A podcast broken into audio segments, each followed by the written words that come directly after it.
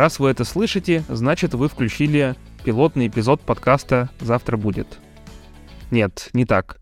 Подкаста «Завтра будет» с ударением на второе слово. Почему это настолько важно, что стало названием нового подкаста, я расскажу. Но в самом начале хочется сделать дисклеймер о том, чем этот подкаст не является. Здесь не будет нравоучений, объяснений истинных причин всего, яростного отстаивания крайних позиций и прочего в таком же духе. Мы будем рефлексировать, изучать, пытаться разобраться и самое главное, думать, что делать дальше.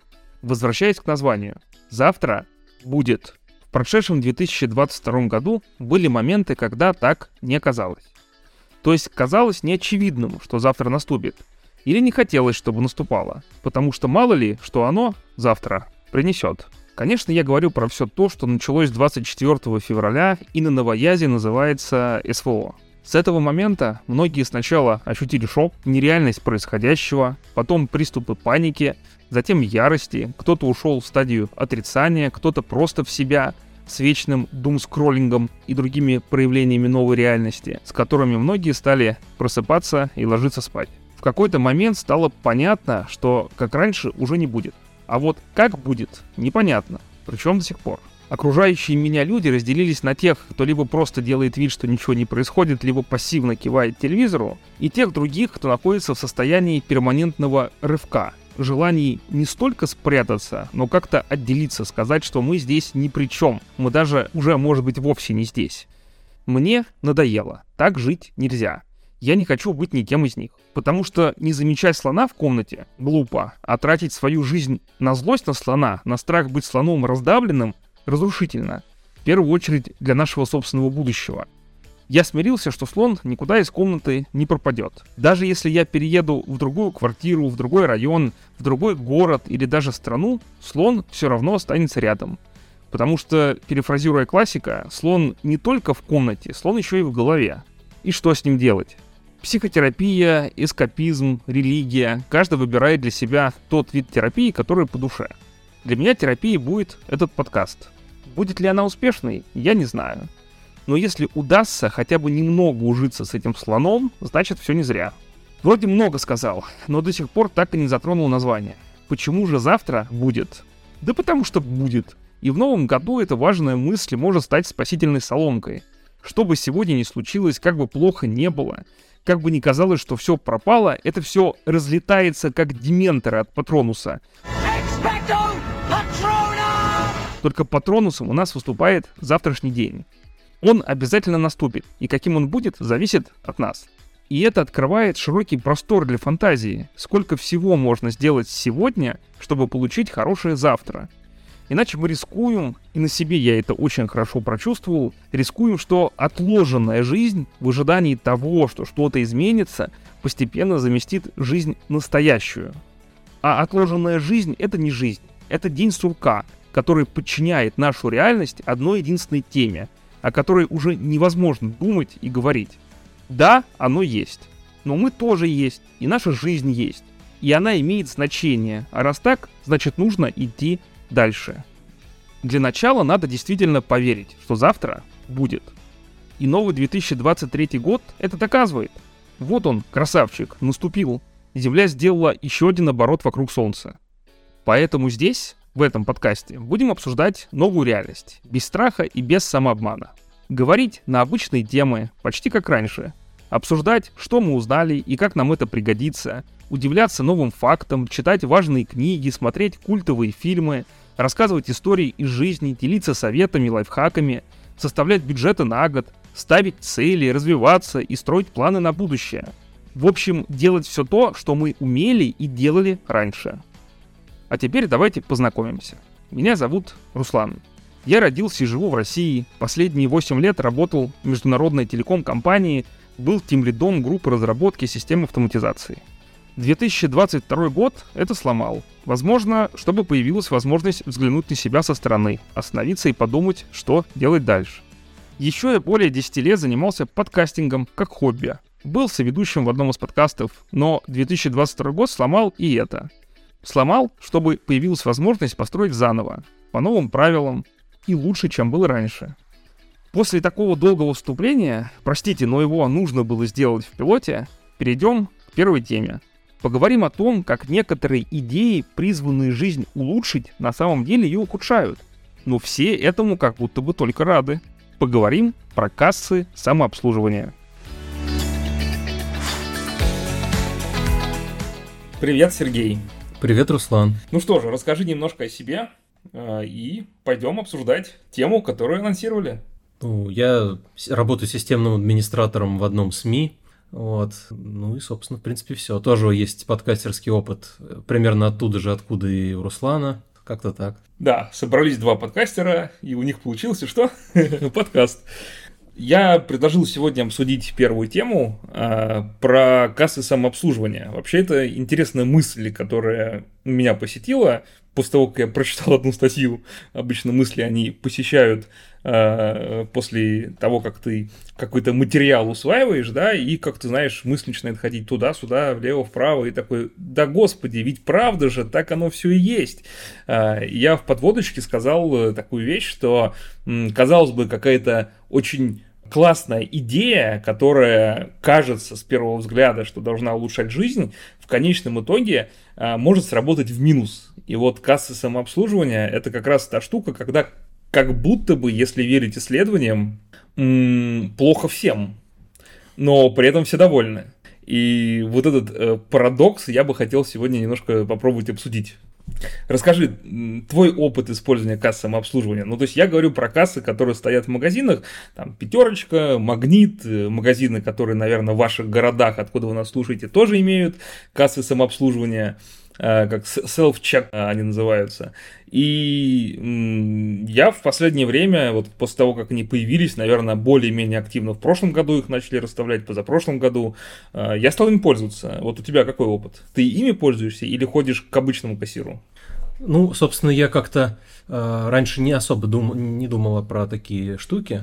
Э, я случайно наткнулся на это на кассу самообслуживания, причем, что удивительно, поехав в гости в соседний город, ну, такой, типа, в, тоже в Воронежской области, вот, э, но такой гораздо более мелкий город, Нововоронеж называется, при атомной станции, и я там зашел в обычный, казалось бы, магнит и увидел для себя диво дивное, чудо чудное кассы самообслуживания, которых я раньше никогда в жизни не видел, вот, ну, на самом деле это прикольная тема, э, можно себя почувствовать таким э, кассир, в роли, в роли кассира, там вот эти штрих-коды всякие пропикивать, а сейчас, сейчас это все немного усложнилось еще тем, что там э, понаводили всяких новых э, штук, типа там отслеживания молочной продукции. Теперь нужно не штрих-код на ней сканировать, а QR-код сканировать, дата-матрицу, как они ее называют. Хотя не знаю, почему не написать QR-код, это было бы гораздо понятнее для большинства людей. Вот. А, то есть там прямо на самой кассе написано, отсканируйте дата-матрицу. Не, ну подходишь, вот, например, с кефиром каким-нибудь, э, сканируешь штрих-код, он говорит, отсканите, отсканируйте дата-матрицу товара. И ты такой стоишь, чешешь Саша Репу, чё? Да. Мне... Вычислите, вычислите определитель матрицы, посчитайте там дискриминант и так далее. Площадь Ленина введите, да. Введите, да. Вот. Ну, на самом деле это крутая тема, но, к сожалению, в России немножко оно неудобно работает, не всегда, не с любым товаром. То есть, если тебе нужно какой-нибудь товар 18 плюс э, купить, то, скорее всего, тебе проще будет все-таки через обычную кассу пойти, даже при том, что там очередь стоит, потому что далеко не везде и не всегда стоит какой-нибудь консультант, который сможет подтвердить твой возраст. То есть, э, частенько бывает такая ситуация, ты там, не знаю, хочешь себе какой-нибудь энергетик купить или там пивка, э, подходишь к кассе самообслуживания, пробиваешь, он тебе говорит, там, позовите кассира или кого-то там, чтобы проверить возраст. Ты стоишь такой, как Квентин Тарантино, такой, типа, осматриваешься, нигде никого нету, ждешь, ждешь, ждешь, ждешь, никого нету, всем насрать. Даже бывает мимо кто-нибудь пройдет э, из этих из сотрудников магазина, и пофигу. И в итоге ты идешь все равно как лох на обычную кассу. Вот. Но в некоторых бывает, причем, что, что характерно, в большом каком-нибудь перекрестке э, там нету никого рядом с этими кассами. Ну, вернее, и периодически кто-то стоит, но в основном никого нет. А в какой-нибудь маленькой пятерочке постоянно дежурит э, какой-нибудь сотрудник, э, там продавщица, кассирша, и она всегда там придет придет, э, условно говоря, на помощь и тебе там подтвердит твой возраст. Но, но в принципе, если у меня никакого такого э, товара сомнительного нету, то есть просто там обычно какие-то продукты, там, не знаю, творог какой-нибудь, там, хлеб, то я обычно предпочитаю идти на кассы самообслуживания, потому что, не знаю, в силу определенных причин, то ли потому что людям неохота самим разбираться, или они сами, или там не понимают, или потому что у них есть какие-нибудь сомнительные товары. А, большинство все-таки предпочитает стоять в очередях на обычных кассах. Вот. А мне, в принципе, по приколу пользоваться кассами самообслуживания. Иногда прикольно там частично побыть в роли кассира, а в некоторых местах даже еще бывает не просто там подносишь к сканеру, а можно снять такой ручной сканер, как у этих, как у кассиров у тех же самых, и прям вообще прям погрузиться в профессию вот, пропикать самому товар, применить там всякие себе скидки, забавно. Вот иногда бывают э, такие сомнительные действия можно сделать. То есть одно, э, я как-то купил себе это, хотел купить себе лепешку, ну такая там типа привезли в магазин, там временно тандыр стоял и продавали всякие лепешки. Но их было там три, по-моему, или четыре вида разных, там с сыром, с чесноком, просто без всего лепешка. Но на кассе самообслуживания был один единственный вариант, просто лепешка самая дешевая. Вот, ну я подошел, типа, опять же поставил как Квентин Тарантино, типа, где, типа, вариант там я с чесноком, по-моему, брал или с сыром. Подошел охранник, говорит, берите вот этот вариант. Говорю, ну у меня же другая. Ну, говорит, других нет. В итоге я купил там на 20 рублей дешевле, просто потому что не было лепешки с сыром, а была просто какая-то лепешка. И тут же, когда ты это сделал, он такой тебя, ага, нарушитель, ну-ка будем платить штраф. Ты такой, ну вы же сами мне сказали это сделать. Ты такой, ничего не знаю. Вы нарушили, нарушили. Эм, слушай, ну да, на самом деле я знаю, что обычно дети любят поиграть там в какие-то профессии, знаешь, типа сегодня я врач, сегодня я кассир, э, и в том числе продаются такие детские кассы, когда там, там монетки есть, денежки есть, и можно, и карты есть, и можно типа поиграть в игру, а тут такая игра для взрослых людей. Э, и, наверное, это прикольно один раз, ну два раза, ну три раза. Но на четвертый, пятый, десятый уже в этом нет ничего прикольного.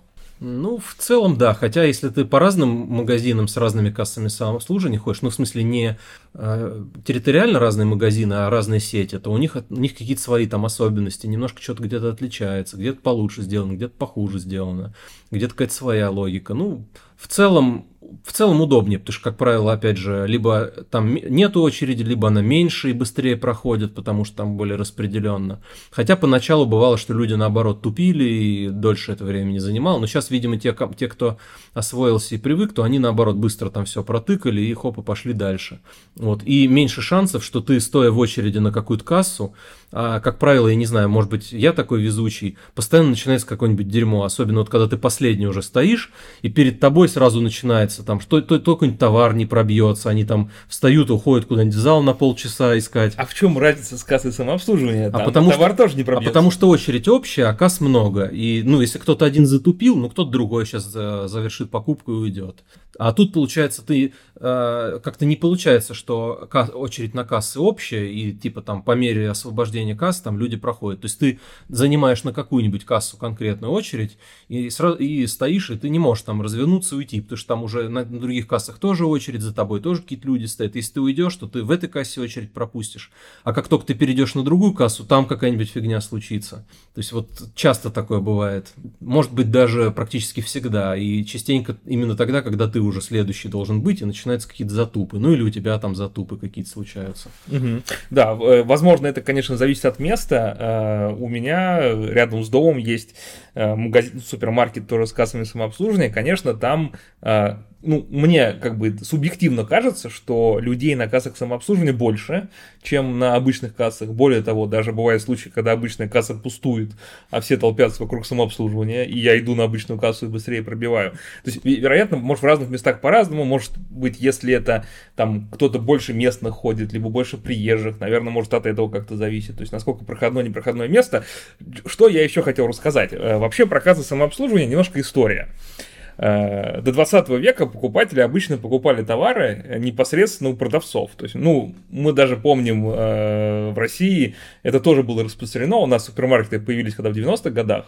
Э, там, в Советском Союзе супермаркетов особо не было. Э, были обычные магазины, куда ты приходишь и говоришь, мне вон те товары с полки, пожалуйста, дайте. Потом идешь в кассу, сколько-то они стоят. А, или наоборот, сначала идешь в кассу, оплачиваешь, потом по чеку идешь получить. Ну, короче, было довольно геморно. А на самом деле в мире еще в 1916 году э, так, э, Кларенс Сондерс открыл первый современный супермаркет, который назывался Пигли-Вигли в, в Мемфисе, штат Теннесси, где клиентов как раз просили брать товар сразу с полок и получать за это скидку. А, то есть у нас это появилось в 90-х годах, да, в США а, появилось в начале 20 века. А, в 1986 году несколько магазинов Крогер установили первые кассы самообслуживания, стоимость которых составила 5 миллионов долларов. Устройства назывались Check Robots, требовали от клиентов сканировать товары и размещать их на ленте, прежде чем сотрудник человек упаковывал их на другом конце. Ну, то есть в 1986 году начали появляться в США кассы самообслуживания, и там, по сути, люди сканировали сами, а упаковывал специальный упаковщик. Да, у нас сейчас еще ты и сканируешь сам, упаковываешь сам, и платишь сам, вообще полное самообслуживание. Э, при этом Дональд Дюфек, президент, вице-президент вот этого Крогера, где эти появились кассы, признал, что система на самом деле была медленнее, чем традиционные кассы. Но он сказал довольно ну, важную вещь в этом контексте, что если покупатели чувствуют и думают, что этот метод быстрее, то они более удовлетворены тем, что уходит из магазина, по их мнению, быстрее. То есть это вот цитата, такое самовнушение, да, что покупатель, а, считая, что это быстрее, чем стоять на кассу, уходит более довольный, хотя при этом там проведены определенные замеры исследования, которые показывают, что покупатель, который использует кассу самообслуживания, в среднем в магазине находится дольше, чем покупатели, которые используют просто кассу. А Кристофер Эндрюс, социолог, который исследовал кассы на самообслуживание, он даже целую книгу написал в 2016 году, которая называется «Перегруженные потребители самообслуживания, а, супермаркеты и DIY экономика». То есть сделай это сам.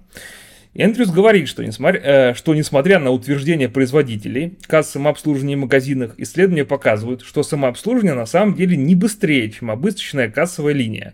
Разница в том, что время покупателя занято выполнением задач по сканированию кодов, а не скучным стоянием в очереди. Поэтому время летит быстрее и кажется, что все прошло быстро. То есть э, такое определенного рода самовнушение, да, когда ты занят, ты что-то делаешь, и ты ну, не ощущаешь, как время летит.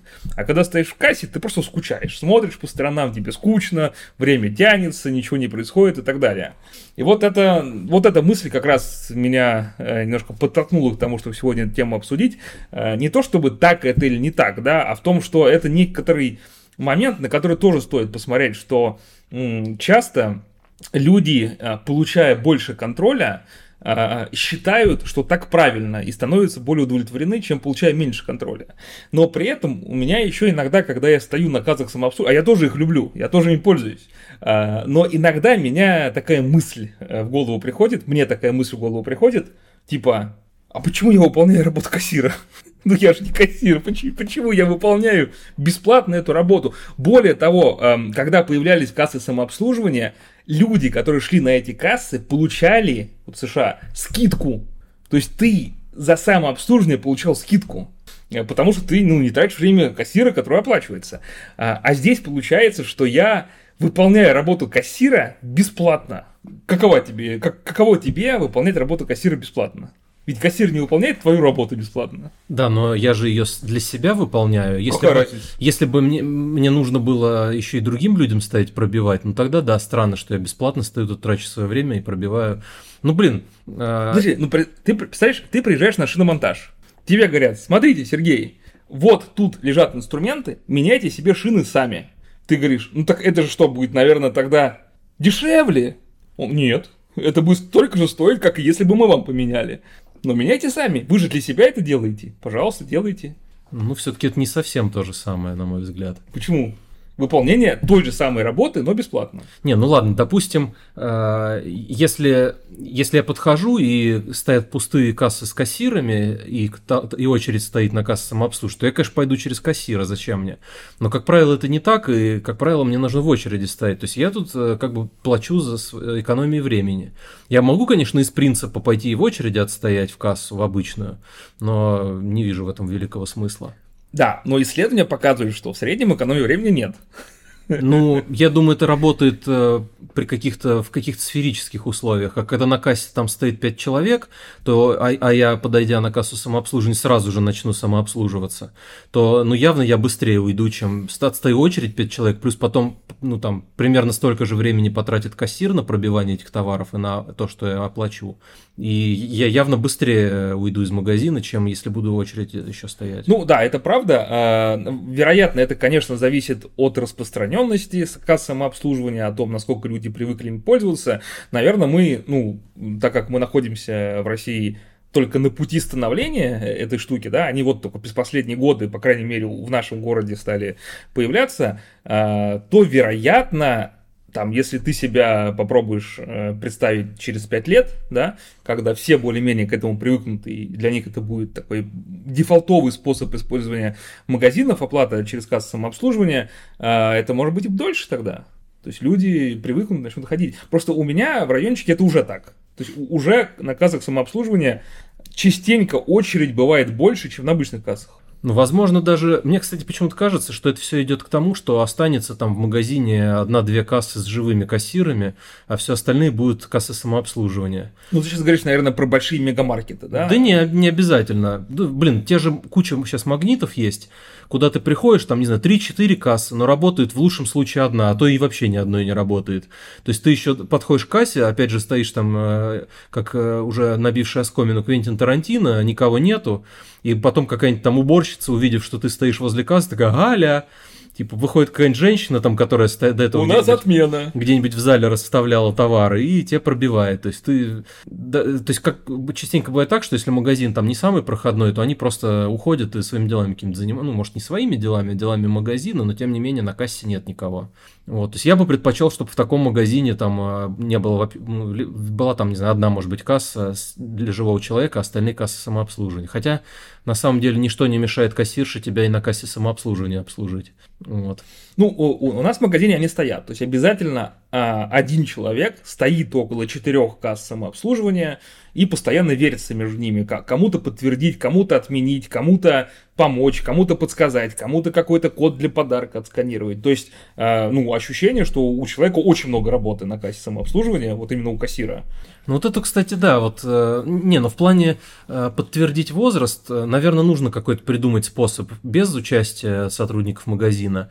Ну, вот. Но, с другой стороны, полностью это отключать тоже нельзя, потому что школьники начнут себе, там, не знаю, какой-нибудь алкоголь покупать или сигареты, или не знаю, что еще, что-нибудь, для, товары для взрослых какие-нибудь. Вот. А, то есть эта функция нужна, но надо как-то что-то придумать. Может, какой-нибудь цифровой паспорт, там, не знаю, QR-код из госуслуг отсканировал и подтвердил сам себе свой возраст. Но, с другой стороны, тогда кто-нибудь начнет этими QR-кодами торговать. Там, не знаю, кто-нибудь QR-код э, школьнику продаст, и он будет ходить себе водку покупать. Ну, короче, не знаю, как-то это можно, наверное, было бы автоматизировать. Какое-нибудь там, не знаю, распознавание лиц, что взрослый подошел. Вот. Ну, а... типа, да, а в сомнительных ситуациях, да, зовется да. человек. А вот в плане отмены, я не знаю, зачем эта функция. То есть, вот сейчас нельзя просто так взять и какой-нибудь, э, случайно ты пробил два раза один товар, ты почему-то не можешь сам это сделать. Причем в принципе, если тебе ничто не мешает, просто уйти на соседнюю кассу и пробить там заново. То есть, ну, в чем смысл э, не давать тебе убирать какие-то товары лишние? Это какой-то бред, мне кажется. То есть, ты, допустим, если касса работает только одна, то ты должен, опять же, ждать какого-то сотрудника, чтобы он пришел и своей карточкой подтвердил Причем отмену. забавно, что они даже не смотрят. То есть, да. на моем опыте они просто подтверждают, ничего не проверяя. То есть, как, как, в, в чем тут смысл, я не понимаю. Так же, как не очень понимаю, почему сам кассир не может без э, какой-нибудь пресловутой гали, не может сам отмену сделать. То есть, все, вот ты какой-нибудь не хочешь товар брать или там еще что-то, все, все, вся очередь останавливается, и мы сидим, все ждем. Ну, пока... это ты про обычную кассу говоришь. Ну, про обычную тоже. То есть, я Нет, не... на самообслуживании вот этот один человек, который стоит у нас, он все делает. Нет, это и понятно. отмены подтверждает, и возраст подтверждает, и какие-то еще там сканирует подарки. То есть, он не зовет Галю, Галю дополнительную. Но, но почему, то есть зачем вообще эта функция подтверждения отмены какого-то товара? Что, что она дает? Я не понимаю. И особенно не понимаю, когда живой кассир не может сам отменить, он ждет какую-то там Галю администратора, чтобы она отменила. Ну, как будто бы это дополнительная степень защиты от какой-то коррупции, от воровства самих кассиров, наверное. Блин, я думаю, они найдут другой способ, кроме как пробить товар, а потом его отменить. А, а воровство? Вот э, ты говоришь, что на тех кассах, на которых ты обычно ходишь и часто ходишь, да, вообще никого нет, да, Тарантино, все такое.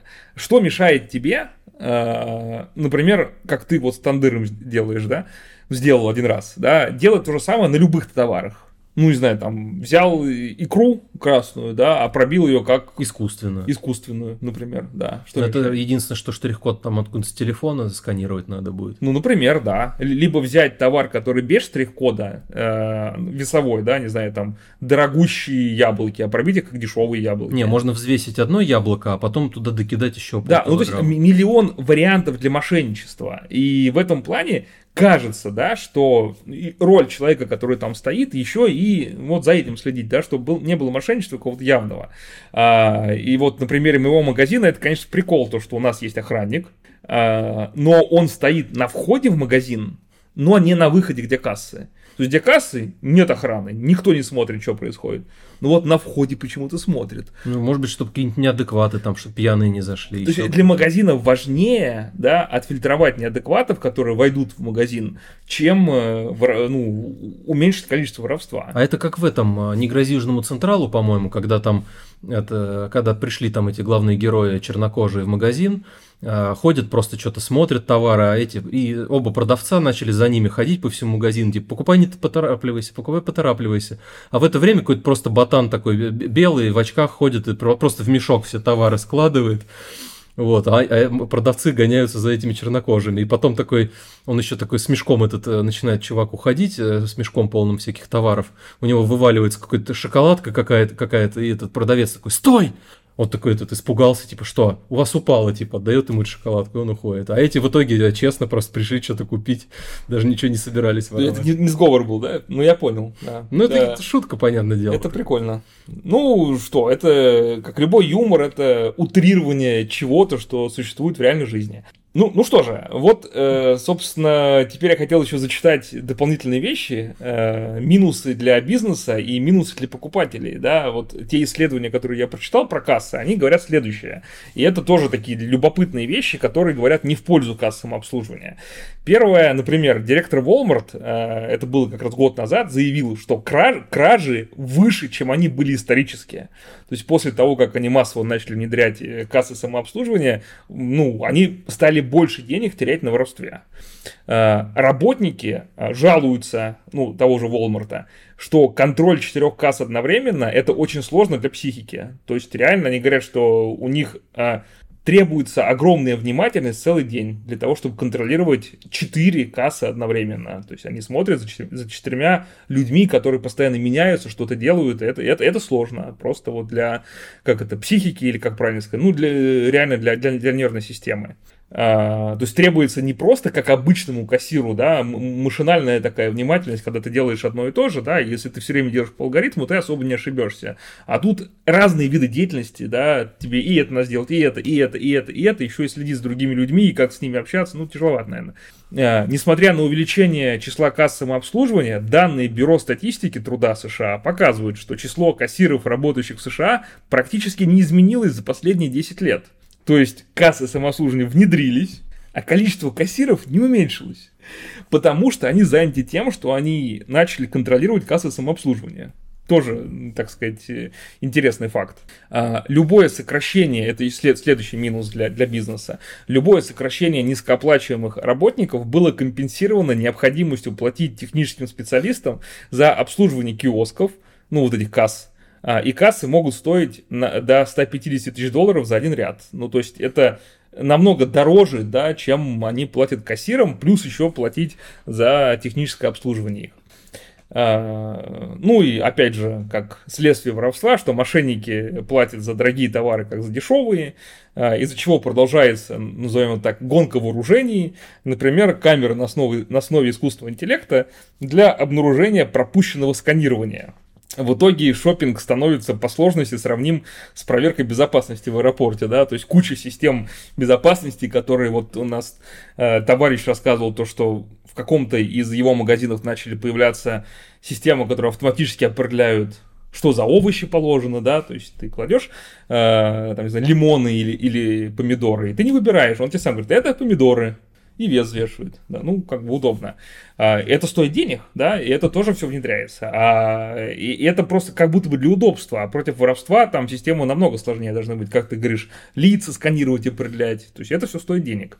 А, и ну, для покупателей тоже есть какие-то минусы. Например, что за, зачастую проведение большего времени в магазине, чем с обычными кассами. А, экраны кстати, тоже момент важный. Экраны касс самообслуживания передают бактерии, от одного покупателя к другому. В том числе было проведено исследование, в которых были найдены бактерии, содержащиеся в фекалиях.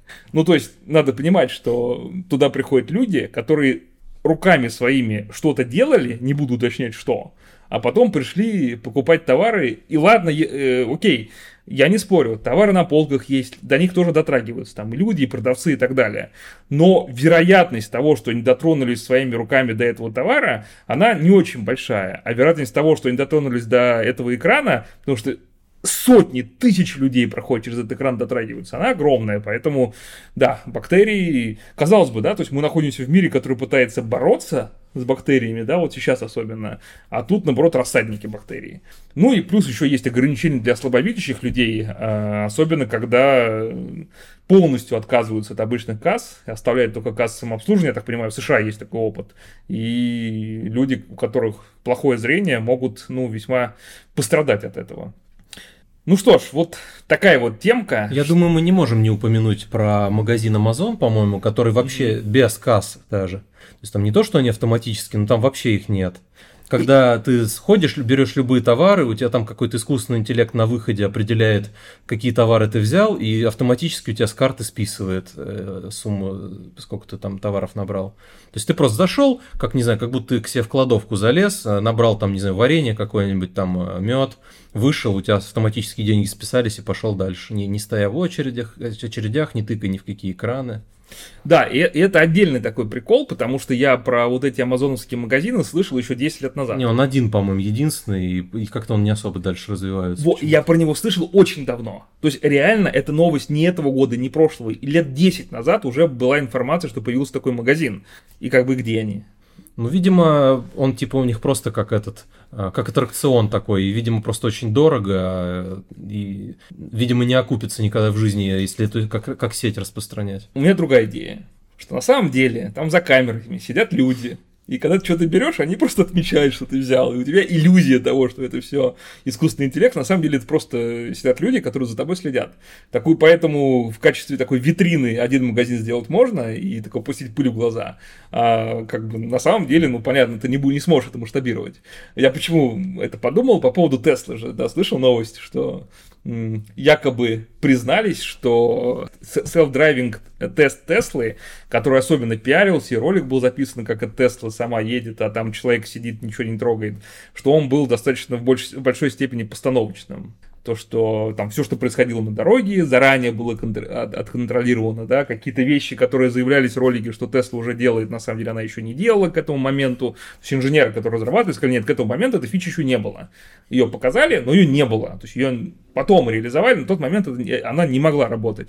Вот, то есть, э, как бы не очень понятно. И там витрина, и там витрина, и там иллюзии, и там иллюзия.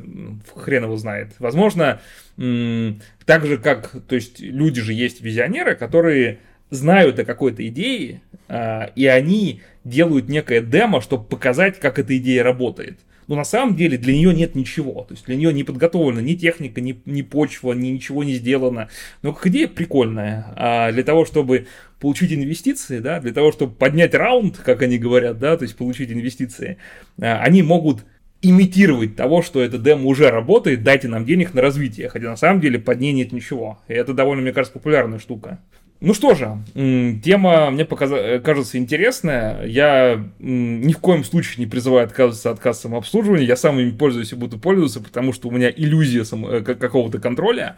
А, но как минимум стоит задуматься на тему того, что на это можно посмотреть и с другой стороны, что на самом деле, возможно, они не экономят время, э, и являются более опасными и вредными вещами, чем обычные кассы.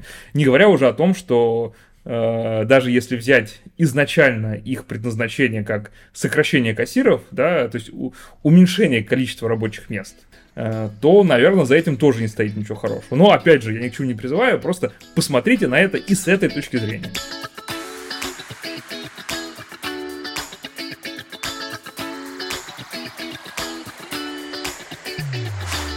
Предлагаю обсудить э, искусственный интеллект.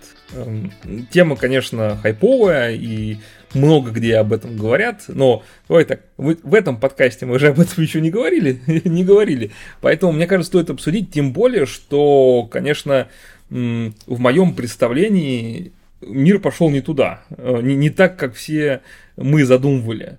Потому что когда мы когда-то обсуждали там, эту тему э, в разных кон- контекстах, э, мы говорили, что сейчас автоматизируют все эти селф-драйвинги, и они заменят обычных водителей. Роботы-пылесосы заменят обычных уборщиков. И так далее, и так далее, и так далее. То есть мы найдем а, некое применение робототехники, которое, по сути, заменит обычных людей, так называемых а, синих воротничков, которые работают... А не белых? Нет, синих, которые работают... Ну, так думали, что люди обычного труда, которые что-то делают руками, будут заменены с помощью роботов. И что это ближайшее будущее. И все люди, которые не квалифицированные, э, даже не так, ну, которых называют низкоквалифицированными работниками, да, то есть чем отличается высококвалифицированный работник от низкоквалифицированного? Так что... Цветом воротничка. как минимум. А еще то, что для работы, которую выполняет низкоквалифицированная рабочая сила, обучение составляет э, небольшое количество времени. Ну, например, как стать кассиром, да? Нужно месяц учиться, ну, предположим. Да, я думаю, быстрее даже. Да, окей. Несколько дней как стать старшим кассиром? Ну, ну, нужно отработать обычным кассиром, э, не знаю, несколько месяцев, может быть, год. Да, и ты становишься кассиром. Как стать, не знаю, там, уборщиком? Ну, тебе покажут, какими средствами что мыть, и все, и ты на следующий день начал. То есть это низкоквалифицированный труд. А высоко, просто чтобы не было обид, потому что сейчас скажут, что я принижаю эту работу. Нет, я ее называю этим термином не потому, что она ненужная там или неважная, а потому что это работа, на которую можно легко обучиться. А высоко, высококвалифицированная, да, это там, не знаю, программисты, инженеры, э, люди, кстати, творческого труда, типа писатели и художники, художники, это люди, которые учатся очень долго. Для того, чтобы ты стал писателем, ты должен такое количество работы провести, да, такое количество прочитать, такое количество переварить, такое количество фигни написать, э, ошибаясь, переделывая, передумывая и так далее, и так далее. Ну, про программистов я тоже не говорю, да, тоже понятно. Необходимо выучить все эти алгоритмы, языки программирования, получить опыт, когда, в каких ситуациях что использовать, что оптимальнее, что эффективнее, э, где стоит градить костыли, где стоит взять готовые какие-то библиотеки, еще и так далее, и так далее. И в конечном итоге это то, что там часто называют белые воротнички, э, назовем их офисные работники, да, то есть работники, которым часто требуется какая-то квалификация для того, чтобы выполнять, то есть они должны потратить время, чтобы квалифицироваться на эту работу. И казалось, что ну, они в безопасности, потому что вот сейчас э, роботы заменят э, синих, да, а белые останутся, и все будет в порядке. Но тут грянул, как говорится, гром, откуда не ждали. И это, конечно, перевернуло мое представление о том, э, что дальше делать. И оказалось, что всех этих программистов, э, всех этих художников и прочих людей э, профессий, не связанных с физическим трудом, уже заменили. Ну, я сейчас утрирую, без, безусловно утрирую, да, и куча есть мемов на эту тему. Появилась такая штука, как чат GPT с одной стороны, это искусственный интеллект, ну, нейронная сеть, которая позволяет генерировать э, программные коды, э, тексты на разных языках, э, отвечает обычным нормальным языком на вопросы, готовит, кстати, темы для подкастов. Э, более того, даже к теме, связанной с кассами самообслуживания, качестве теста я написал вопрос в чат GPT, а скажи, какие есть минусы и плюсы касс самообслуживания, и он сгенерировал ответы. Я в конечном итоге их не использовал, да, потому что я там посмотрел там, определенные материалы, из них, и, и из них, так сказать, в том числе взял информацию, но, да, можно было бы уже какую, какую-то вещь подготовительную сделать с помощью чат GPT. А что касается художников, есть Stable Diffusion, есть Midjourney, это сети, которые позволяют генерировать очень хороший арт, очень хороший, э, закрывая там 80% потребностей людей в дизайне, в логотипах, э, в каких-то произведениях, связанных с адаптацией чего-то, э, простыми текстовыми запросами, которые можно сгенерировать чат GPT. И это, конечно, удивительная вещь. То есть будущее в виде развития систем искусственного интеллекта ударило не по тем людям, по которым, казалось, оно ударит. Оно ударило как раз по людям, которые потеряли, э, потирали ручки и говорили, что сейчас всех вас, которые занимаются физическим трудом, заменят роботы, а мы тут будем сидеть, этих роботов настраивать, э, будем писать для них программы и так далее, и так далее. Но оказалось не так. Оказалось, что эти роботы заменили тех, кто был предназначен, чтобы писать для них программы. Опять же, все это, то, что я говорю, я безусловно утрирую, и понятие искусственного интеллекта, оно более широкое, чем просто какая-то нейронная сеть, и неправильно, наверное, называть все это искусственным интеллектом. Но я для простоты, да, для упрощения, чтобы картина была понятна. И вот э, хотел обсудить вот эту мысль, связанную с тем, что э, оказалось, люди, которые получили высокую квалификацию и думали, что они в безопасности, подверглись вот такому шоку, что нет, нет, если бы они занимались физическим трудом, они были бы в большей безопасности, чем сейчас. Э, соответственно, вопрос к тебе. Ты уже своими руками успел что-то пощупать? Э, может быть, видел, как кто-то другой пощупал все эти системы? Какое у тебя впечатление сложилось от них? Ну, физически сам не щупал и физически не видел, э, как кто-то другой делает, но видел результаты э, того, как кто-то другой делал. То есть не, не, не сидел я рядом с человеком. Хотя нет, вот, ну, сего... вот сегодня сидел, а я показывал. Сегодня сидел, да. ты показывал, да. Ну, а вдруг это какая-нибудь магия, и ты просто заранее это все приготовил и срежиссировал, как этот, э, как Noise MC новую жизнь. К сожалению, нет. Понимаешь? Почему, к сожалению? Да потому что мы работы все лишимся. Программисты всякие вот эти. Ну зачем они нужны? Это как я вчера видел мем, что типа э, вчера программисты рассказывали о том, дайте нам четкое техническое задание, и тогда мы будем выполнять работу. А сегодня типа они такие, в смысле оно само все делает? Ну, то есть, э, типа, что если менеджер может сгенерировать четкое техническое задание, зачем нужен программист? Можно дать, дать э, эту задачу искусственному интеллекту. Вот, ну, в плане картинок я видел, и, ну, видно, что, конечно, еще это пока все в довольно зачаточном состоянии, но и, и, учитывая, опять же, прогресс и насколько это быстро все развилось и появилось, то я думаю, пройдет там 5 э, лет максимум, скорее всего, даже год-два, учитывая, как быстро сейчас всякие технологии развиваются. И вполне возможно, что 90% э, художников останутся без работы. То есть вот этих всяких, которые там какие-нибудь картинки для сайтов делают под заказ, а в большинстве случаев там перерисовывают какие-нибудь свои другие старые или вообще это э, просто одни и те же перепродают по 10 раз. Э, какие-нибудь там фотостоки могут э, позакрываться вполне там или... То есть останутся какие-то вот истинные прям мастера своего дела, Э, которые действительно там э, какое-то имя имеют, и за работы которых там люди будут э, какие-нибудь там состоятельные платить, будут готовы, особенно если что-то заказывать им будут. Но большинство вот всяких эм, ремесленников, так скажем, доморощенных, скорее всего, лишатся работы, лишатся заработка, и тут уже начинается какая-то зона скорее морали, там серый, не серый, хорошо это или плохо. Потому что, ну, понятно, ну, вернее, может быть, часть из них переквалифицируется в то, что а, будет а, для людей, не сведущих грамотно запросы, ну, вернее, будут покупать себе доступ ко всем этим а, платформам, и зная, как они, ну, изучая там и подстраиваясь, и зная, как это все работает, будут просто грамотно формулировать запросы и, и там какую-то свою надбавку делать, там, грубо говоря, им будут заказывать какие-то работы, они будут э, правильно сформулировать запросы и получать уже какие-то результаты, может быть, что-то доделывать, дорабатывать, дорисовывать уже под нужды конкретного заказчика, но, скорее всего, там большинство тех, кто без, без особо искусно этим занимался, наверное, это лишь останутся без работы и пойдут в какие-нибудь синие воротнички, наверное. Да, могу на своем примере сказать, что, например, логотип для этого подкаста я сгенерировал в Midjourney. А, я бы в жизни никогда его не нарисовал, потому что я не умею рисовать. У меня на это ушло ну, 20 минут. Да. Я посидел, попробовал разные выражения, попробовал разные комбинации, посмотрел, как делают другие. Но 20 минут. Карл, как говорится. А, и понятно, что если бы этот логотип рисовал бы ну, настоящий живой человек, который потратил бы на это пару дней, он бы сделал ну, намного лучше, возможно, возможно. Но исповедуя, исповедуя принцип разумной достаточности, о котором мы как-нибудь поговорим, я считаю, что и этого достаточно. То есть мне не нужен самый лучший на свете логотип, который как это, самый лучший из всех возможных, как э, был такой философ э, Лейбниц, будучи математиком, который при, придумал там в том числе всякие вещи, связанные с э, всякими производными и так далее, и так далее, он в том числе был философом. И он сказал, что мы живем в мире, который является лучший, лучший из возможных миров.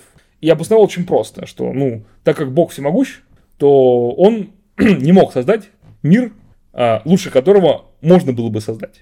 То есть он бы не стал создавать фигню, правильно? Он создал то, что он мог. А так как он всемогущий, он мог создать только самое лучшее. Поэтому мы живем в самом лучшем. Ну, лучше, значит, нельзя было.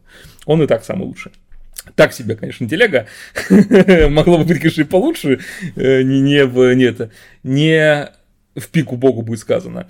Э, но есть куда еще стремиться. А, также и здесь. То есть э, для того, чтобы создать самый лучший логотип, возможно, потребовалось намного больше усилий. А, но нужно ли их совершать? Это огромная экономия времени и денег. Другой вопрос, что из-за того, что я воспользовался Midjourney и сделал логотип, какой-то художник не получил деньги. То есть это достаточно серьезное влияние на экономику. Если это масштабировать, например, на миллионы людей, которые до этого пошли бы и отнесли свои, там, не знаю, 50, 100, 200, 300 долларов какому-нибудь художнику, который мог э, потратить несколько часов и что-то нарисовать, э, то сейчас этих денег в экономику не попало.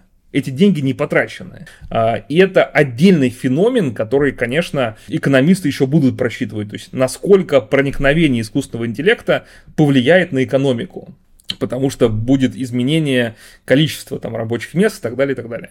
А, и количество денег, которое в системе будет крутиться. Но для меня, как для конечного потребителя, мы же рассматриваем это для меня как конечного потребителя, так же, как и в кассах самообслуживания, например, я считаю, это лучше намного. Э, потому что подписка на этот Midjourney стоит, ну как, 200, ой, 20, что ли, долларов в месяц или около того. Ну, там разные, по планы есть. Да, но опять есть, же... Если тебе не надо там э, тысячу изображений в день гуглить, то, вернее, создавать, то, то дешевле можно заплатить. Я подкасты делаю раз в 10 лет. И мне достаточно бесплатного плана для того, чтобы зайти и что-то сделать. Вот я, собственно, потратил свои там 25 попыток бесплатного аккаунта на то, чтобы подготовить что-то для, для сайта, для подкаста. Все, мне больше не надо. Мне больше не надо. Это, это произошло бесплатно. Я не знаю, будет ли в будущем также бесплатно. Возможно, какие-то появятся тарифы, в том числе и для бесплатного использования. Не знаю, там огромные водяные знаки, которые ты не можешь убрать. Хотя наверняка появятся другие нейронные другие сети, которые будут убирать водяные знаки, поставленные этой сетью. Как это битва сетей. И будут ставить свои, и нужно будет еще и в третью, через третью прогонять, чтобы она и эти водяные знаки убрала. Да, но она будет какая-нибудь open source, которой можно будет воспользоваться. Поэтому с этой точки зрения а, сейчас для обычных людей наступает отличное время, а для профессионалов своего дела, которые потратили всю жизнь на это, наступает плохое время. Нет, я думаю, все-таки, которые всю жизнь потратили, я думаю, они найдут свою нишу. А вот э, всякие там, э, кто просто на этом зарабатывал без особого искусства, просто там, не знаю, клепал что-нибудь однообразные какие-то картинки, логотипы и все такое. Э, не помню, вот есть какой-то термин более подходящий, но как-то он мне сейчас не приходит в голову. Вот такие люди, да, скорее всего, отсеются и лишатся своей работы. То есть именно профессионалы своего дела всегда, я думаю, найдут применение своим знаниям, умениям. Там те же сети тренировать, например, будут, или к ним будут просто обращаться уже как гуру каким-то и так далее. Да, но с точки зрения масштабов, э, сколько этих профессионалов в общей массе людей, которые в этой профессии? Ну, я думаю, меньше 10%. Ну, то есть, если мы сократим рынок труда на 90%, это как-то звучит прям очень плохо. Мне интересно, просто в какой-то момент времени государство э, забьет какую-то тревогу, что у нас возникает некая непод, неподконтрольная государству штука, которая лишает а, сотни тысяч людей работы, а то и миллионы по всему миру. А, я, безусловно, повторяюсь, утрирую а, Сейчас это не происходит. А, никакой менеджер еще не зашел в чат GPT и не написал с нуля программу, просто ему что-то рассказывая на своем менеджерском языке. Это, этого пока не происходит. Но, опять же, ключевое слово «пока». А, сейчас этот чат GPT, я так понимаю, начнут устраивать какие-то системы поиска, Например, Microsoft э, в 10 миллиардов долларов инвестирует в этот чат GPT, и я так понимаю, что будет встраивать его, например, в Word. Вы представляете, насколько это прикольно? Ты открываешь Word, тебе нужно написать какой-нибудь эссе там, или какой-то текст, какую-то статью, ты начинаешь писать, и он тебе говорит, а, я понял, о чем ты пишешь, и дописывает. Я теперь понял, почему во всяких школах начали запрещать э, пользоваться этой сетью. Конечно, конечно. А, более того, когда все это сейчас находится в тесте, а в это попадут инвестиции, миллиарды. То есть сейчас это сделали, ну, люди, я, это не энтузиасты, это, безусловно, профессионалы, которые потратили на это какое-то количество миллионов долларов, предположим. А когда туда попадут миллиарды долларов, вы представляете, насколько серьезно а, эту сеть будут переучивать. Сейчас, например, ChatGPT оперирует данными на конец 2021 года. То есть его база данных перестала обновляться с этого момента. Но если его начнут доучивать, перетренировывать, как это иногда делают, например, я плохо разбираюсь, честно скажу, в нейронных сетях, но, например, я слышал, а, что есть такие способы обучения нейронных сетей, когда запускают кучу нейронных сетей и начинают друг с другом общаться.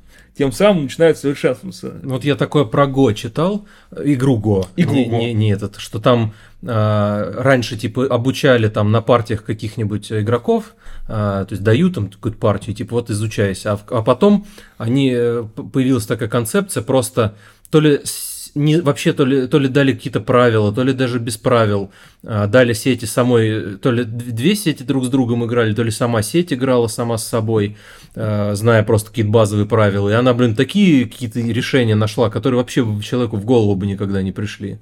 Вот. И получилось гораздо более крутой результат, чем когда ее на, просто на базе партий каких-то обучали живых людей. Вот, то есть вот можно же этот чат GPT за, э, там, дать ему задачу сделать еще более крутую какую-нибудь э, нейронную сеть, и он еще более крутую какую-нибудь сам напишет.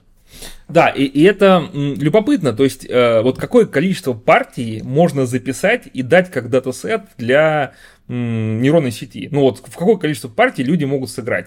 Ну окей, если взять игру Go, например, ну за миллионы, наверное, да, то есть можно, наверное, подсобрать миллионы партий, специально посадить людей, которые будут играть, записывать какие-нибудь онлайн-турниры, есть онлайн-турниры по Go, не знаю. И в какой-то момент времени получится большой датасет, которым обучить. А теперь мы берем из этой системы, убираем людей, просто даем нейронке правила и говорим, играй между собой. И она играет не, не миллион игр, она играет миллион игр в минуту. В минуту, не, не за все время миллион игр, а в минуту миллион игр. Таким образом, у нас э, там через тысячи минут это уже миллиард сыгранных игр. А что будет через год? Ну, то есть, насколько она может сама обучиться, какой комбинации, какое количество комбинаций и игр она может сыграть, чтобы проверить их эффективность. И здесь, конечно, ну, человек просто стоит в сторонке, тихо курит и так далее. У игры Go есть алгоритм, э, конкретные правила. Э, дальше, понятно, нейронка начинает э, применять определенные штуки, когда она уже играет не по алгоритму, а использует свои, так сказать, наработанные а, а, а, системы обучения варианты, но у ChatGPT по сути нет алгоритма, да, но есть возможность также обучать его, продолжать обучать, используя, как мы уже сказали, какие-то другие сети и, друг... и огромные датасеты. Ведь ChatGPT учится на триллионах тонн информации, гигабайт, петабайт информации. Для него э, обучение это не просто что-то, а весь интернет. Вся информация в интернете, вот 100% публичного открытого интернета все книги, которые когда-либо были написаны опубликованы, все учебники, которые когда-либо были написаны опубликованы, все исходные коды всех программ, которые когда-либо были написаны опубликованы в open source, это все становится датасетом для того, чтобы обучить эту сеть. И это колоссальное количество информации. И с каждым годом оно будет увеличиваться, увеличиваться и увеличиваться.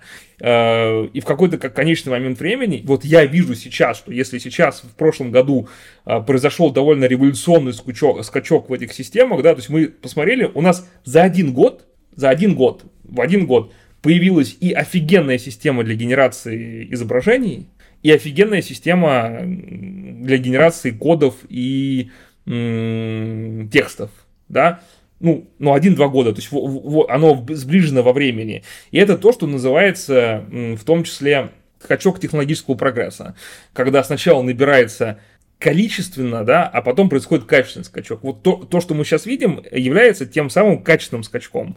И мы еще даже не представляем себе последствия, к которым а, это приведет. Я, безусловно, точно, сто процентов не буду алармистом. Я не скажу, что кто-то потеряет работу. Нет, думаю, что работы станет только больше понизится, возможно, входной порог, да, то есть теперь какие-то вещи смогут делать люди, у которых, например, нет художественного образования, да, которые смогут использовать эти сети. Но, безусловно, ну, что касается программистов, я за них вообще не переживаю. Потому что я работал программистом немножко, я работал менеджером, и я знаю, что ни один менеджер, ни один продукт овнер нормально никогда не объяснит программисту, точнее, нейронной сети, что нужно сделать. То есть, э, это же нормальная ситуация, когда приходит заказчик и говорит, я хочу вот нарисовать 6 линий, три из которых перпендикулярные, две голубые. Ну, помните вот эту смешную штуку, как она звучала, не помнишь? Ну, что-то там все строго параллельные, три из них перпендикулярны, там одни тем что-то красным цветом, а, это, это там какие-то прозрачным цветом, и одну линию в форме котенка. Да, то есть э, эта задача утрирована, но такие задачи поступают от заказчиков. То есть они говорят вещи, которые противоречат друг другу. И сейчас человек может теоретически попробовать это преобразовать э, выяснить неточности, преобразовать это в код и так далее. Сможет ли это сделать система, которая будет сама автоматически программировать, не знаю. Э, возможно, нужно э, будет еще встроить функции бизнес-аналитика, системного аналитика. Хотя, кстати, я видел примеры, когда ChatGPT выступает в роли бизнес-аналитика, генерируя требования, генерируя функциональные, нефункциональные требования и так далее. Эм, возможно, это случится, но, как мне кажется, человеческий контакт, он никогда не будет, никогда не будет заменен полностью. Э, там, сужу по себе, например, мне не нравится общаться с Алисой и какими-то такими системами. Э, по одной простой причине, потому что я чувствую, что за ними не стоит человека. Как бы они интересно не отвечали, что бы они не рассказывали. Мне это не интересно слушать, потому что я как будто бы, ну, я скажу, наверное, вещь, э, но, а я души не чувствую реально, и поэтому мне, мне перестает быть интересно. Спросить погоду ради бога, но поговорить о чем-то мне неинтересно. М-м, смогут ли нейронные сети переломить эту штуку, да, я не знаю. Я не знаю. То есть, возможно, тут играет вот этот эффект зловещей долины, да, когда есть что-то, что уже похоже на человека, но еще немножко не человек, это вызывает определенное отвращение, что, ну, как бы, психологически кажется, что, блин, ну, а она же, эта умная голосовая колонка, говорит прекрасным голосом. Прекрасным. Ну, ты понимаешь, что, ну, за, ним, за ним нет человека никакого, там, там нет ничего, что тебя могло понять, посочувствовать тебе, какую-то эмпатию. А возможно, это, возможно, когда-то системы смогут это переступить. Возможно, когда-то эти системы смогут как раз выступать эмпатически. И тут можно привести несколько, кстати, примеров прикольных, как работает чат GPT. Ты про то, что он извиняется? Да, то есть ты у него спрашиваешь что-нибудь, например, например я вот по программированию спрашивал, э, что делает вот это, вот это, вот это, там, функция какая-то. Он мне отвечает, эта функция делает то-то, то-то, то-то, все правильно пишет. И вот, говорит, два примера использования. И дает один пример правильный, а второй пример неправильный. То есть я смотрю на программный код, и я понимаю, что он не скомпилируется, там ошибка есть. Я, я реально его копирую в компилятор, э, он не компилируется, выдает эту ошибку, и я чат GPT пишу. Слушай, ну, во втором примере ошибка, он не компилируется. На что чат GPT мне отвечает, а, действительно, я ошибся. Ошибка в том-то, том-то, том-то, правильный код вот такой-то, пожалуйста, извините за причиненное неудобство. И ты смотришь на это, и вспоминается рассказ, не помню, Артура Кларка или кого, когда еще в каких-то 70-х годах, или когда он там писал рассказы, то создали как раз искусственный интеллект, который умеет играть в шахматы. И он был настолько хорош, что он всегда выигрывал. А, но в какой-то момент времени, я уже не помню точно панч этого рассказа, но прикол был в том, что прикол был в том, что в конце этого рассказа а, в него добавили немножко человечности. И эта человечность заключалась в том, что он иногда ошибался. То есть в него заложили возможность ошибки специально. И тогда он стал более человечным. А чат GPT, он уже ошибается, он уже как человек. Вот мы у него с тобой сейчас спросили, в каком году был разработан язык программирования Python? Он говорит, 1989. Мы ему пишем, ну как, нет же, 91 Он говорит, точно, Семен Семенович, 91 извините, ошибся. Ну это же прикольно. Мы его попытались э, еще более ввести в заблуждение. То есть мы, нам показалось, что, блин, а вдруг он это на любые наши эти э, приколы начнет это исправляться. И вот. говорить так, как мы ему, то есть мы ему сказали, типа, «Э, слушай, а может двухтысячным все-таки? Да, он э, почему-то вернулся к своему первоначальному варианту, а не к тому варианту, который он типа уже переисправился. Он переисправился на первый опять вариант, а про 89-й год. Мне кажется, что это может быть связано с тем, что у него, что есть какие-то материалы, которые неоднозначные. То есть есть материалы, у которых написано, что э, Python вышел в 89-м, есть материалы, в которых написано, что в 91-м. И у него, как в любой вот сети, есть веса, да, есть какие-то значения, имеющие больший вес, какой-то меньший. И поэтому он, в общем-то, может колебаться колебаться между этими вариантами, но там совсем какой-то необычный вариант, который мы ему пытаемся втюхать, он не примет, потому что у него там за нулевой вес. Ну, грубо говоря, это так может работать. Но, конечно, это прикольно, да, то есть... Э, на текущий момент времени абсолютно точно ему нельзя доверять. То есть все, что ты ему говоришь, нужно ответ проверять. В ответе может содержаться ошибка. То есть там, не знаю, 90% того, что он тебе скажет, будет правильно, но в 10% будет ошибка. И, конечно, там, не знаю, доверять ему сейчас э, программирование как каких-то сложных систем, ну, точно нельзя. Но использовать его, например, в обучении, что делаю я. То есть я сейчас там начал изучать один язык программирования с точки зрения общего развития. И иногда мне что-то непонятно. Я у него спрашиваю. И это прикольно, потому что он генерирует классные, понятные ответы. Если там, не знаю, какой-нибудь учебник или самоучитель или документация по коду, которую я читаю, мне кажется где-то непонятный, я просто копирую и говорю, чувак, объясни мне, пожалуйста, по-русски, как это все вот э, мне понять. И, и он пишет мне нормальный ответ, где разжевывает, приводит примеры и так далее. Вот с точки зрения обучения это прикольно. Но опять же, здесь, даже здесь надо перепроверять. То, что ты понял, потом идти в документацию смотреть. Да, ты сейчас, получается, уточнил. Что тут написано? А, разработка началась в 89-м, да?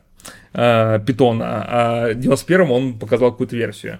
Ну, то есть, видишь, э, что-то рядом, то есть он не случайно выбрал эти числа, где-то он их увидел, как-то они попали в его базу, и он, собственно, их припомнил. Э, но фундаментально, конечно, в процессах обучения использовать чат GPT это, это must-have. Я... Но, опять же, вот я взрослый человек, который понимает, что я хочу научиться программировать, например, на новом языке, да, то есть у меня есть желание. Я не хочу скопипастить программу на новом языке, я хочу его изучить. И поэтому для меня он может быть прекрасным инструментом для того, чтобы что-то проверять, учить, э, переспрашивать, уточнять, и работает в этом плане хорошо. Но какой-нибудь студент, задача которого просто сессию сдать, да, или решить какой-то тест, для него это, конечно, халява. То есть он просто бездумно, не понимая ответа, будет просить его сгенерировать код, решить задачу и просто давать ответ, не понимая, что он значит. Это, это печально. На, на Хабре была интересная статья, когда один микробиолог решил позадавать чат GPT на русском языке вопросы специфичные для микробиологии. Прям я сейчас даже найду. Я сейчас даже найду. Да, я нашел эту статью на Хабре. А, она называется ChatGPT ответил на тест по микробиологии лучше среднестатистического студента. И вопросы из теста. Например, пациент отделения неотложной помощи. Это, это вопрос, который задают чат GPT. Пациент отделения неотложной помощи поступает с ужасной головной болью и скованностью мышц шеи. Врач назначает спинномозговую пункцию для сбора спинномозговой жидкости. Окраска спинномозговой жидкости по грамму, грамм с большой буквы, это, видимо, какая-то шкала, окраска спинномозговой жидкостью по грамму выявляет наличие граммотрицательных диплококков. Какой диагноз? Ну, ну, классно же, да? Это реально. Э, помнишь, доктор Хаус мы с тобой смотрели? Ну, дифференциальный анализ. Вот тебе симптомы, какой диагноз. И чат GPT отвечает. На основании предоставленной вами информации окраска по грамму спинномозговой жидкости показывает наличие грамотрицательных диплококков, представляющих собой бактерии, которые обычно имеют овальную форму и встречаются парами. Этот вывод согласуется с диагнозом менингита. Правильный ответ. Он правильно ответил. Следующий вопрос. Мутация происходит в промоторной области гена, так что сигма-фактор больше не может расп э, распознавать или связываться с ним. Одним предложением, что произойдет с экспрессией гена? Ответ чат GPT. Экспрессия гена будет снижена, потому что сигма-фактор не может распознавать или связываться с промоторной областью. Правильно? Это правильный ответ, пишет микробиолог. И вот он прогнал его по таким ответам, вопросам, может что-нибудь еще зачитать. А в шести словах или меньше, в чем суть постулатов Коха? Установить причинно-следственную связь между микробом и болезнью. Оценка в точку. Опять же, прощая слово «и». Да, то есть ему задали вопрос, что ты не просто ответь, а ответь в шести словах, в чем суть э, постулатов. И он четко в шести словах объяснил суть. Что это? Что, вот как это назвать? Ну, чат GPT назвать можно. Ну, не знаю, у меня нет слов. Я когда вижу такие вещи, они меня повергают, конечно, в восторг с одной стороны и в какой-то ужас с другой стороны, что, ну, э, реально. Две, две еще истории. Первая история, что в Китае заставили судей а, консультироваться с искусственным интеллектом. А, то есть теперь судья китайского суда для того, чтобы принять какое-то решение, вынести вердикт, должен запросить Э, у искусственного интеллекта его, его мнение. И если мнение судьи разнится с мнением искусственного интеллекта, судья должен в письменной форме объяснить, почему он принимает другое решение. То есть, почему искусственный интеллект с его точки зрения не прав. И это тоже как бы отдельная пугающая область, да, что по сути решение в судах будет выносить не человек, а искусственный интеллект. Это, с одной стороны, кажется вещью прикольной, потому что чувствуешь, что есть какая-то не непреднамеренность, да, какая-то, или как правильно сказать, когда человек независим. Можно у GPT спросить. Неподконтрольность, да, да. Опять же, с другой стороны, а если, например, эту нейронную сеть, ей скормят э, тексты э, юридические и вердиктов, да, с явным уклоном во что-то, например, в обвинение за все подряд, то есть сама база изначальная, которую дадут, будет с определенным нужным уклоном. Э, то тяжеловато, да, то есть там, не знаю, по политическим статьям всегда сажать. Что бы ни случилось, если человека привели, обязательно должен вердикт быть э, отрицательный. И скормили ему базу решений, в которых только такие были решения, он на них научился и такой, все, я все понял. Здрасте, вас, какая ваша фамилия? Навальный в тюрьму. Вот. А я же, значит, не сказал, что случилось. Неважно. В решениях написано, что все Навальные отправляются в тюрьму. Я на этом научился. Да, и, а другая м, система была, это то, что выпустили искусственный интеллект, который заменяет адвоката. Называется Do Not Pay. Э, когда нейронная сеть находится на заседании суда через твой телефон или через э, смартфон э, AirPods, по-моему, оно слушает прения сторон, э, доводы и так далее, и так далее, и помогает тебе, как подсудимому, строить твою линию защиты. То есть он подсказывает тебе, что нужно ответить для того, чтобы себя защитить, какими законами нужно воспользоваться, какими прецедентами. То есть помогает тебе, заменяя адвоката. И представляешь, в итоге мы попадаем в мир, где судья искусственный интеллект, адвокат искусственный интеллект, прокурор искусственный интеллект. И человек такой сидит, который дорогу перешел. И судят они тоже искусственный интеллект какой-нибудь Теслы с селл-драйвингом, который случайно пешехода сбила. Да, это мир, куда мы движемся, да. Мир безответственных, безответственных людей. Да. Любопытно, любопытно. Зато, прикинь, вот судят там годами какого-нибудь Чикатила, там зачитывают там несколько дней приговор, а то просто загрузили все данные, чпок, и через минуту уже готово все, при, приговор уже, заключение суда, решение и все. Остается только привести в исполнение. Никаких там 10 лет на следствие, там 10 лет на судебное разбирательство какие-нибудь. Просто мгновенное правосудие. Ну, главное, чтобы в случае, если нейронная сеть ошиблась, а как мы видим по чат GPT, он ошибается, но извиняется, если ему на это, знаешь, типа, так, при, э, приговаривают человека к смертной казни, ты потом ну я же не виновен. Он такой, а да, извините, я ошибся. Полностью я, оправдан. Я буду полностью оправдан. Да, ну, прикольно. Посмотрим, конечно, что будет, э, но давайте я, наверное, немножко будем уже движется, двигаться к окончанию. Я хочу такую вещь зафиналить и сказать такую, такую наверное, немножко мотивационную штуку, хотя я обещал, что не будет здесь мотивации, но будет она. Что касается нейронных сетей. Ты должен а, потом принести извинения за я предоставленное неудобство. Обязательно, сто процентов. Заранее извините за все, что я говорю и скажу в будущем и сказал в прошлом. Конечно, надо развиваться. Кем бы вы ни работали, надо развиваться. Если вы, не знаю, там, чувак, который научился в WordPress делать какие-то формочки, э, и больше ничего не умеете, на этом рубите деньги, да, круто, классно, наверное, тактически это правильно, но стратегически рано или поздно вы останетесь без работы.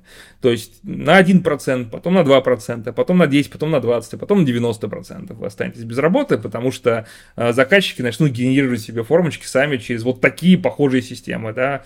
Э, с учетом того, что за предыдущие два года возник вот этот качественный скачок в этих системах, э, если дальше попрет точно так же, то через 5-10 лет мы пойдем в ситуацию, когда, ну, ну точно, вы точно не будете нужны, ну, 100%. Э, если вы научились э, какой-то одной штуке и застряли в своем развитии, то вы, к сожалению, находитесь под риском того, что вас будет не нужно. Да?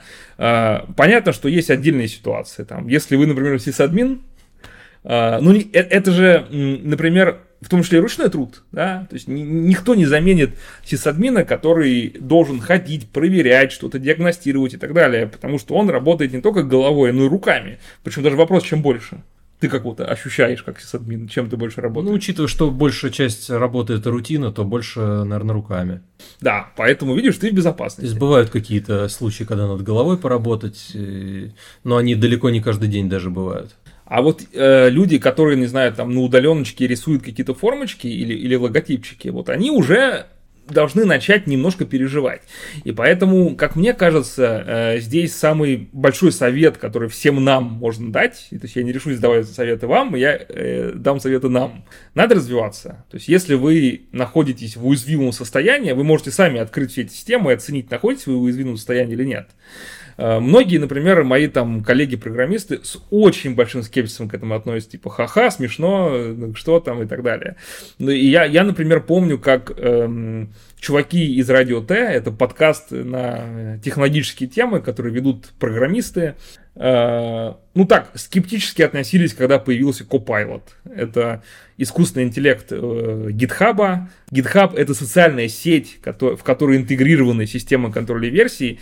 В основном на GitHub как раз располагаются все проекты open source, э, и GitHub выпустил свою нейронную сеть, которая обучилась на всех этих open source программах. Ее как плагин, э, они назвали ее Copilot, и этот Copilot как плагин можно подключить к любой к любому редактору, к любому, к любой системе разработки программ, типа ID, э, PyCharm, э, IntelliJ IDEA, Sublime, ну, наверное, Sublime, точно не проверял, но в основном всякие вот IDE и она будет за вас дописывать код. То есть вы будете начинать, она будет заканчивать. Вы будете писать, что я хочу дописать функцию, которая, не знаю, там, получает запросы и отвечает таким-то кодом, она тут же сгенерирует эту часть и так далее. И я помню, как эти ребята из Радио Т, ну так, ну, скептически, типа, да что она там, ну, мы сами напишем все это, господи. Прошло несколько лет, я вот буквально на днях слушал новый эпизод, и они говорят, да мы когда меняем текст в редактор, мы сразу проверяем, если там поддержка Copilot. Если ее нет, мы его просто не используем. Мы все подписаны на Copilot, мы его используем каждый день в жизни. Не потому, что они не могут программировать это, а потому что написание этих штук экономит им кучу времени. То есть им не нужно сидеть и вбивать вручную код э, какой-то тривиальной части, который просто тупо механический набор. Они просто пишут, что он должен сделать, и он генерируется. Да, они его могут поправить с точки зрения безопасности, добавить какой-то функционал еще что-то. Но большой процент рутины Copilot делает за них уже сейчас. Он появился несколько лет назад. Э, он интегрирован в эти текстовые редакторы. И даже там один из них, который всю жизнь использовал до этого э, текстовый редактор Emacs, называется, э, сказал, что он хотел отказаться от Emacs, потому что в нем нет Купайлота. Ну, в конце концов, он смог его встроить. Э, и поэтому не отказался. То есть, э, вот это отторжение, вот это недоверие, оно потихонечку преодолевается. И понятно, что у них, у людей, у которых 20-30 лет разработки, нет никаких сомнений, что с ними все будет хорошо. Они программисты высочайшего уровня, просто с, огром, с огромнейшим опытом, нет никаких сомнений. Для них эти все системы, ну вот как для меня, когда я там пытаюсь обучиться новому, да, это штука, которая помогает. А вот те, кто как раз находится в состоянии, когда он что-то одно выучил, теперь с помощью как молотка этим зарабатывает деньги, вот здесь нужно посмотреть еще раз, подумать, что не пора ли попытаться двигаться дальше и, развиваться, что вы были специалистом многопрофильного уровня и могли делать системы, ну, грубо говоря, любой сложности, да, не, не что-то простое, а системы более, более сложные, для которых пока что, повторюсь, пока что, до которых пока что все, все это не доросло. Короче, надо развиваться. Об этом наш подкаст, о том, что завтрашний день будет, нужно развиваться, нужно смотреть по сторонам. Ну, давно уже говорили, что сейчас даже чтобы ставиться на месте, надо то ли бежать, то ли идти. Да, это А чтобы Лиз двигаться, уже говорит. надо бежать. Как на этой, на эскалаторе в обратную сторону, если. Так, так и есть. Если будешь стоять, то ты будешь опускаться вниз. Ну что же, всем спасибо. Это был пилотный эпизод нашего нового подкаста. Заходите на наш сайт budetcast.ru, подписывайтесь на канал в Телеграме «Собака будет каст» и вступайте в Телеграм-чат подкаста «Собака будет чат». Чтобы подкаст жил, поддержите нас своими лайками и комментариями на тех площадках, где вы это слушаете. Мы не знаем, что будет завтра, но мы точно знаем, что завтра будет